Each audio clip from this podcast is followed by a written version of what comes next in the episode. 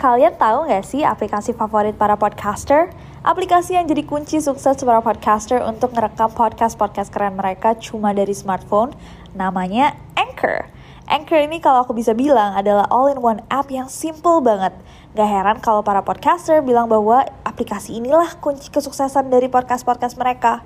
Di Anchor, kalian gak cuma ngerekam suara, tapi juga bisa ngedit. Mulai dari rekaman, isi lagu, efek, dan lain-lain. Yang paling aku suka adalah karena Anchor ini super fungsional. Aku bisa langsung upload podcast aku ke Spotify atau platform lain langsung dari Anchor. Kalian bisa download Anchor di smartphone kalian langsung dari App Store, Play Store, atau dari web mereka www.anchor.fm.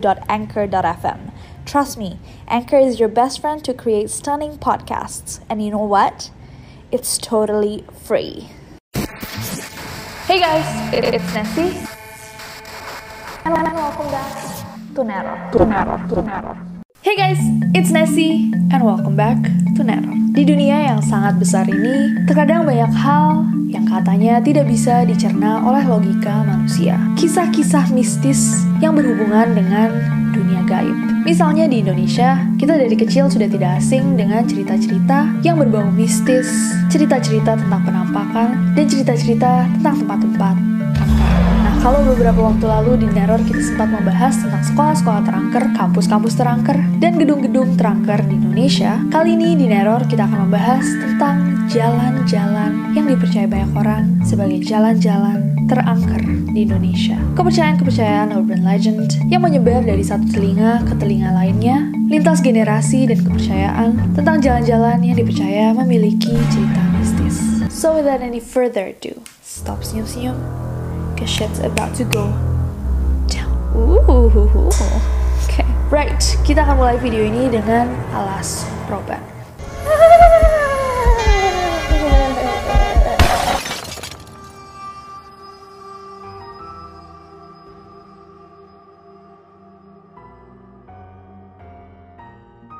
Jalur atau jalan alas roban yang berada di Kabupaten Batang, Jawa Tengah yang menghubungkan antara kota Batang dan kota Semarang. Jalan alas roban ini memiliki panjang 54 km dan dibangun pada masa penjajahan Belanda sekitar tahun 1811. Nah, nama alas roban sebenarnya merupakan nama dari dua hutan yang ada di samping jalur ini.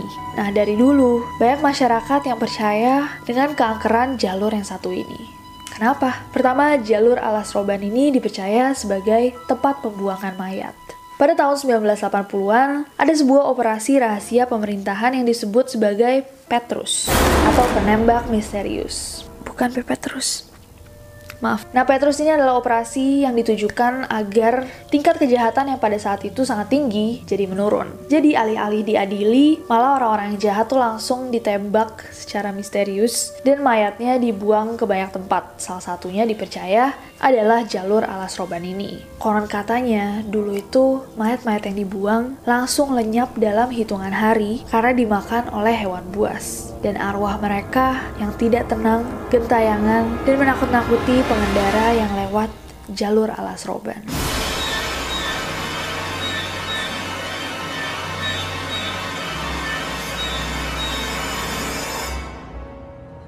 Alasan kedua adalah katanya alas roban ini dibangun dengan darah. Maksudnya, seperti yang aku bilang tadi, jalur ini dibuat pada masa penjajahan Belanda. Dan orang-orang yang membangun jalan ini adalah mereka, para pribumi yang dipaksa bekerja mati-matian untuk membangun jalan puluhan kilometer ini. Untuk membangun jalan alas roban ini memang sulit dan kerjaan yang sangat berat karena mereka harus membabat hutan dan membelah gunung dan semua itu dilakukan oleh para pekerja paksa tanpa menerima upah maupun balasan yang setimpal dari VOC. Para pekerja ini justru diperlakukan sangat buruk buruk, disiksa, sehingga banyak yang meninggal karena kekerasan yang dilakukan para penjajah. Mereka yang meninggal kemudian dibiarkan begitu saja atau dibuang di tepi jalan. Makanya hingga saat ini katanya orang-orang bisa mendengar suara-suara misterius juga menampakkan orang dulu di jalan alas roban. Nah, di beberapa titik banyak sekali pengendara yang nyasar atau kecelakaan ketika melalui jalan yang satu ini. Nah, tapi harus diingat juga bahwa faktanya jalur alas roban ini memang adalah jalur yang licin, berliku-liku, dan banyak tikungan tajamnya. Nah, ada beberapa pantangan saat akan melewati jalur alas roban ini. Yang pertama, usahakan berkendara saat langit masih terang, karena jika sudah malam dan gelap, jalanan ini akan sangat mengerikan dan membahayakan. Selain itu, karena cerita-cerita mistisnya, jalanan ini juga sering kali berkabut sehingga mengganggu pandangan. Yang kedua, abaikan semua godaan atau keganjilan ketika sedang melewati jalur ini. Karena jika pengendara mulai terdistraksi dengan hal-hal tersebut, mereka akan lebih rentan sehingga akan datang gangguan-gangguan berikutnya secara beruntun. Hmm. So, adakah dari kalian yang pernah melewati jalur alas roban? Komen di bawah. Next. Ada terowongan Casablanca. Jalanan yang satu ini adalah jalanan yang legendaris banget di Jakarta karena sangat terkenal dengan cerita-cerita mistisnya. Bahkan di 2007 sampai dibuat film Terowongan Casablanca. Terowongan Casablanca adalah sebuah terowongan yang terletak di Jalan HR Rasuna Said, Kuningan, Jakarta Selatan. Nah, jalanan Terowongan Casablanca ini memang terkenal banget sama cerita-cerita mistisnya sejak dulu. Menurut penduduk sekitar, Terowongan Casablanca ini dibangun dengan menggusur lahan kuburan Menteng Yang konon katanya ketika dibongkar masih ada mayat-mayat yang masih utuh. Terowongan Casablanca dipercaya menjadi sarangnya makhluk gaib sebab di sana gelap dan lembab. Banyak sekali cerita-cerita mistis yang muncul dari terowongan Casablanca ini. Seperti pada tahun 90-an, ada seorang laki-laki parubaya yang menggantung dirinya sendiri untuk mengakhiri hidupnya. Lelaki yang tidak diketahui identitasnya ini menggantung dirinya bukan dengan tali, melainkan dengan spanduk. Another story ada yang menceritakan tentang seorang nenek yang sering mengganggu pengendara di terowongan yang satu ini karena katanya dulu dia pernah disiksa oleh banyak laki-laki meninggal lalu mayatnya dibuang ke terowongan ini. Nah, dari cerita-ceritanya, biasanya para pengendara motor melihat sosok perempuan yang tiba-tiba menyeberang di depan kendaraannya, sehingga para pengendara langsung banting setir dan menabrak pembatas jalan. Karena cerita-cerita yang beredar itu, muncullah mitos bahwa ketika kalian melewati terowongan Casablanca, kalian harus klakson tiga kali sebelum masuk untuk menyapa para penghuni terowongan Casablanca. Do you believe in this one? Komen di bawah. Next. Next ada Tol Cipularang. Nama jalan yang satu ini terhubung dari tiga kota yang terhubung dengannya. Cikampek, Purwakarta, dan Padalarang. Tol ini yang menghubungkan Jakarta dan Bandung dan dibangun dalam rangka memperingati 50 tahun KTT Asia Afrika di Bandung. Mulai dibangun di tahun 2003 dan selesai di tahun 2005, Tol Cipularang ini menjadi tol dengan waktu pembangunan yang tersingkat. Tol Cipularang memiliki panjang 54 km dan semua yang melintasi jalan ini disuguhkan dengan pemandangan yang cantik sekali, hijau dan asri. Namun di samping keasriannya, jalan tol ini memiliki kisah-kisah kisah mistis yang konon katanya muncul karena tol Cipularang ini melintasi kawasan Gunung Hejo yang dipercaya merupakan kerajaan makhluk gaib. Ada beberapa cerita kejadian mistis yang terjadi di Tol Cipularang. Seperti kisah seorang keluarga, ayah, ibu, dan anak mereka yang baru berumur 8 tahun sedang melintasi Tol Cipularang karena mereka mau liburan di Bandung. Mereka berangkat dari Jakarta pukul 9 malam dan di tengah perjalanan anaknya yang berumur 8 tahun ini tiba-tiba pingin pipis. Akhirnya minggirlah sang ayah dan anak ini melakukan apa yang dia harus lakukan di pinggir jalan lalu mereka melanjutkan perjalanannya. Tapi di dalam mobil, anak ini tiba-tiba kayak diam, murung, takut, cemas, dan mukanya pucat. Dan ini berlanjut selama mereka liburan. Tapi setelah dua hari, orang tuanya kayak, there's something weird about this kid, udahlah kita pulang aja ke Jakarta. Akhirnya keluarga ini pun gak melanjutkan liburannya pulang ke Jakarta. Di tengah jalan, anaknya pingin pipis lagi. Minggirlah sang orang tua di pinggir tol. Tapi anaknya tidak kembali lagi. Ibu dan ayahnya panik dan langsung mencari bantuan dari para polisi. Dan betapa kagetnya mereka ketika ternyata anak mereka sudah menunggu di pos polisi selama dua hari. Lalu siapa yang ikut mereka ke Bandung? Selain itu, banyak juga musisi Indonesia yang mengalami kecelakaan karena alasan-alasan mistis, seperti melihat orang yang menyeberang di tengah jalan, bau anjir darah yang menyeruak ke dalam mobil, penglihatan yang tiba-tiba kabur, mengantuk tiba-tiba, sampai ada sosok wanita di jok belakang. Nah, menurut sebagian penduduk sekitar, titik-titik paling rawan di Tol Cipularang ini karena ada penunggunya. Jalur itu ditunggui oleh makhluk yang bernama Kamilin yang konon katanya adalah seorang sesepuh yang sangat sakti yang tinggal pada masa penjajahan Belanda dan kini arwahnya bersemayam di Batu Putih di Gunung Hejo. Eh hey guys, aku mau sedikit sharing sih seputar aplikasi keren yang aku gunain buat bikin podcast ini. Aplikasi ini tuh bisa di-download di App Store atau di Play Store, and it's totally free. Gak cuma buat ngerekam aja, Anchor juga bisa buat ngedit langsung rekaman kalian. Kita bisa langsung nambahin back sound, effects, tambah lagu, bahkan Anchor juga bisa mendistribusikan podcast kita ke berbagai platform lainnya. Kayak aku nih, biasanya aku langsung upload podcast aku ke Spotify langsung dari Anchor. Jadi di mana pun aku berada, aku bisa buat podcast aku kapan pun dan di mana pun aku mau. Karena dia super gampang, aku jadi suka banget nih sama Anchor ini. Daripada kalian kepo, mendingan kalian langsung coba aja buat podcast sendiri pakai Anchor. It's super simple and free. Gimana dengan tol Cipularang? Apa ada dari kalian yang pernah mengalami sesuatu? I'm just glad that this road makes like traveling to Bandung much easier. Next.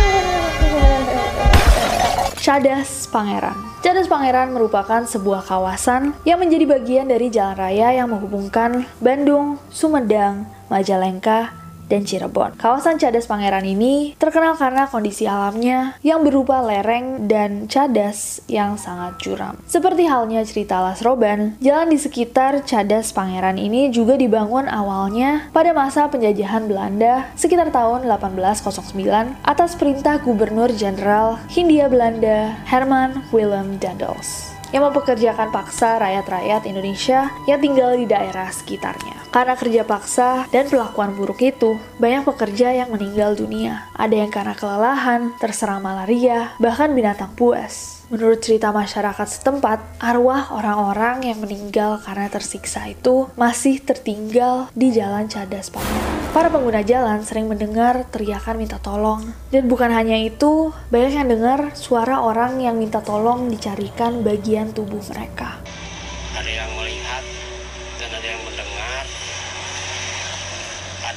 Suara-suara kayak ini, kayak dengung Kuncian atau juru kuncinya Cadas Pangeran bilang bahwa dia sendiri sudah menyempurnakan 24 tubuh mayat yang arwahnya gentayangan. Karena lokasinya yang angker dan sejarahnya yang sangat kelam, jalur Cadas Pangeran ini memiliki beberapa cerita yang sangat-sangat legendaris. Salah satunya adalah kisah pengendara motor yang sedang melintas di jalan Cadas Pangeran dan bertemu sosok gadis cantik di pinggir jalan. Pengendara itu menepi dong dan memberikan bantuan kayak, oke okay, boleh deh, situ numpang di motor saya. Setelah sosok gadis itu naik di motor, dia menggoda sang pengendara hingga mereka kecelakaan. Dan tak segan-segan beberapa dari mereka sampai meninggal. Di jalan ini katanya ada wanita cantik. Nah, waktu itu begitu dia bilang, ya langsung ada cantik lalu dibawa itu di mobil eh tahu taunya di mobil itu yang wanita cantik itu bau itu rasanya amis gitu. Sedangkan untuk korban-korban yang selamat, ketika pulih tubuhnya, mereka ditemukan tidak waras dan selalu meminta untuk memeluk batang pohon. Selain itu, menurut warga setempat, mereka juga pernah menemukan ular raksasa yang berjenis piton atau boa yang sering muncul di tepi jalan Cadas Pangeran yang katanya menunggu para pengendara yang kecelakaan di jalan ini untuk dimakan. Ada mitos yang menyebutkan hal-hal yang kamu harus lakukan ketika kamu melewati jalan Cadas Pangeran. Satu, pengendara dan warga yang melewati jalan raya tersebut harus melemparkan koin atau rokok yang sudah dinyalakan ke jurang di pinggir jalan sebagai penolak bala dari gangguan-gangguan di sana. Dua, jangan lalui jalur Cadas Pangeran setelah maghrib selain karena gelap, curam, dan banyak begal. That's scary, ya. Makhluk halus menunggu jalur itu seperti sosok hitam besar, kepala buntung terbang, dan wanita berwajah tidak wajar juga mulai mengganggu pengendara. Uh, scary. Gimana menurut kalian? Komen di bawah. Next. Next ada Tol Cipali. Tol Cipali atau Cikopo Palimanan adalah sebuah jalan tol yang terbentang 116 km dan menghubungkan Purwakarta dan Cirebon. Tol Cipali resmi dibuka oleh Presiden Joko Widodo pada tahun 2015 lalu. Bagi pengendara yang melintasi jalur ini, mereka pastinya sudah tidak asing dengan batu besar yang ada di tepi jalan tol Cipali. Batu raksasa yang dijuluki Batu Belendeng ini terletak di ruas tol KM 182. Konon katanya, batu inilah yang kerap menyebabkan kecelakaan-kecelakaan yang terjadi di tol Cipali. Seorang warga bernama Hadi mengungkapkan bahwa batu Belendeng tidak bisa dihancurkan. Pekerja supir beko yang diminta untuk menghancurkan batu ini bahkan meninggal dunia saat ia sedang melakukan tugasnya. Dilansir dari Okezone, dia bilang, dulu ada supir beko yang meninggal dunia. Waktu itu dia disuruh untuk menghancurkannya, batu beleneng. Nah, batu beleneng ini sebenarnya udah ada lama banget dan penduduk sekitar bahkan meminta agar tidak dipindahkan si batu ini demi kesejahteraan para pekerja dan pengguna jalan tol Cipali. Selain itu, Mbah Mijan, seorang paranormal yang cukup kondang, juga bilang bahwa batu belenteng ini memang sebuah batu keramat yang sebaiknya tidak diusik keberadaannya. Menurutnya, gelombang angin itu tidak bisa dilihat dengan mata telanjang karena banyak dihuni oleh makhluk halus. Apalagi di KM 90, di situ dulunya ada pusat kerajaan jin atau makhluk halus dan ini sangat angker katanya.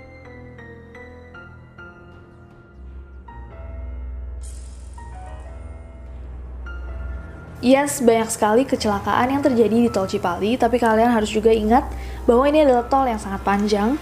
Akan kenapa hal-hal ini terjadi bukan purely berarti bahwa mereka disebabkan oleh hal mistis, mungkin saja karena saking panjangnya orang jadi capek. Ketika kita sedang capek, kita bisa berhalusinasi, pandangan kita bisa kabur, kita jadi ngantuk, and so many other possibilities. Tapi apakah kalian pernah merasakan sesuatu ketika melewati tol Cipali?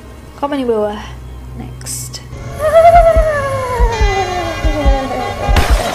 Oke okay guys, dan yang terakhir ada Alas Baluran. Alas Baluran adalah sebuah jalur 23 km yang terbentang di sepanjang Taman Nasional Baluran, Situ Bondo. Alas berarti hutan dan Baluran diambil dari nama National Park tersebut. Kalian yang pernah ke Bali melalui jalur darat, pastinya kalian mengambil satu dari dua jalur ini. Jalur hutan Baluran, Situ Bondo Banyuwangi, dan Gunung Gumitir, Jember ke Banyuwangi. Ada beberapa kisah legendaris yang sangat terkenal yang menyeruak di alas baluran.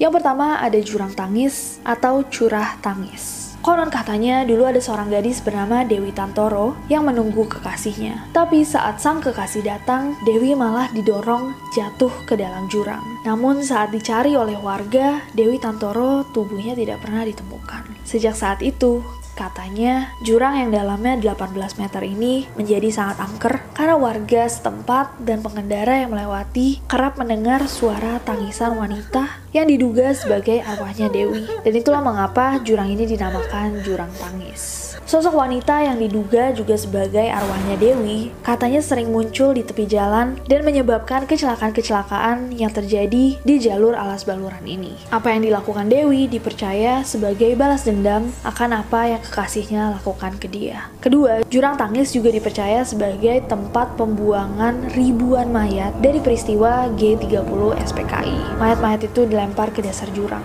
Ingat Petrus, penembak misterius yang tadi aku sebut-sebut di awal video, hutan baluran ini juga merupakan salah satu tempat untuk eksekusi para korban Petrus pada tahun 1980-an. Kemunculan makhluk halus di alas baluran ini biasanya dilengkapi dengan aroma busuk mayat. Konon katanya siapa pun yang bisa mencium bau mayat itu sesuatu buruk akan terjadi padanya. Selain kental dengan aura mistis, alas baluran juga rawan sekali kecelakaan dan rawan macet, bukan hanya karena minimnya rambu lalu lintas dan lampu penerangan, kondisi jalan yang satu ini juga banyak tikungan, tanjakan, dan turunan. Berikut ini adalah keterangan dari Pak Sauji, warga sekitar Alas Baluran mengenai hal-hal mistis dan kecelakaan yang terjadi di jalur tersebut. Memang sering banyak kejadian aneh di kawasan hutan. Makanya pengguna jalan disarankan banyak membaca doa. Selain itu, hendaknya juga sering menyapa para penunggu di sana dengan membunyikan klakson atau menyalakan lampu dem. Karena katanya di banyak tikungan atau jembatan itu ada penunggunya. Sekarang aku mau dengar dari kalian. Cerita jalur yang mana yang paling menyeramkan? Adakah yang kalian percaya?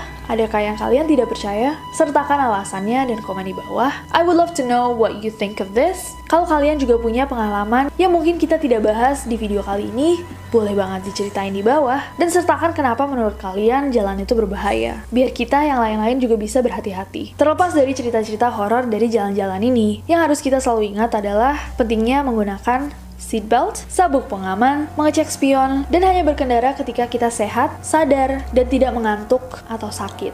Stay safe everyone, dan komen di bawah as always ide-ide buat video-video selanjutnya. But other than that, I hope that you guys enjoyed this video. Kalau misalkan kalian suka videonya, klik like-nya. Follow aku di Instagram dan Twitter, gampang banget, Nessie Jazz aja. Dan subscribe ke channel ini juga nyalain notification-nya biar kalian tahu kalau misalkan aku upload video baru, karena aku gak sabar buat ketemu kalian lagi. Bye-bye!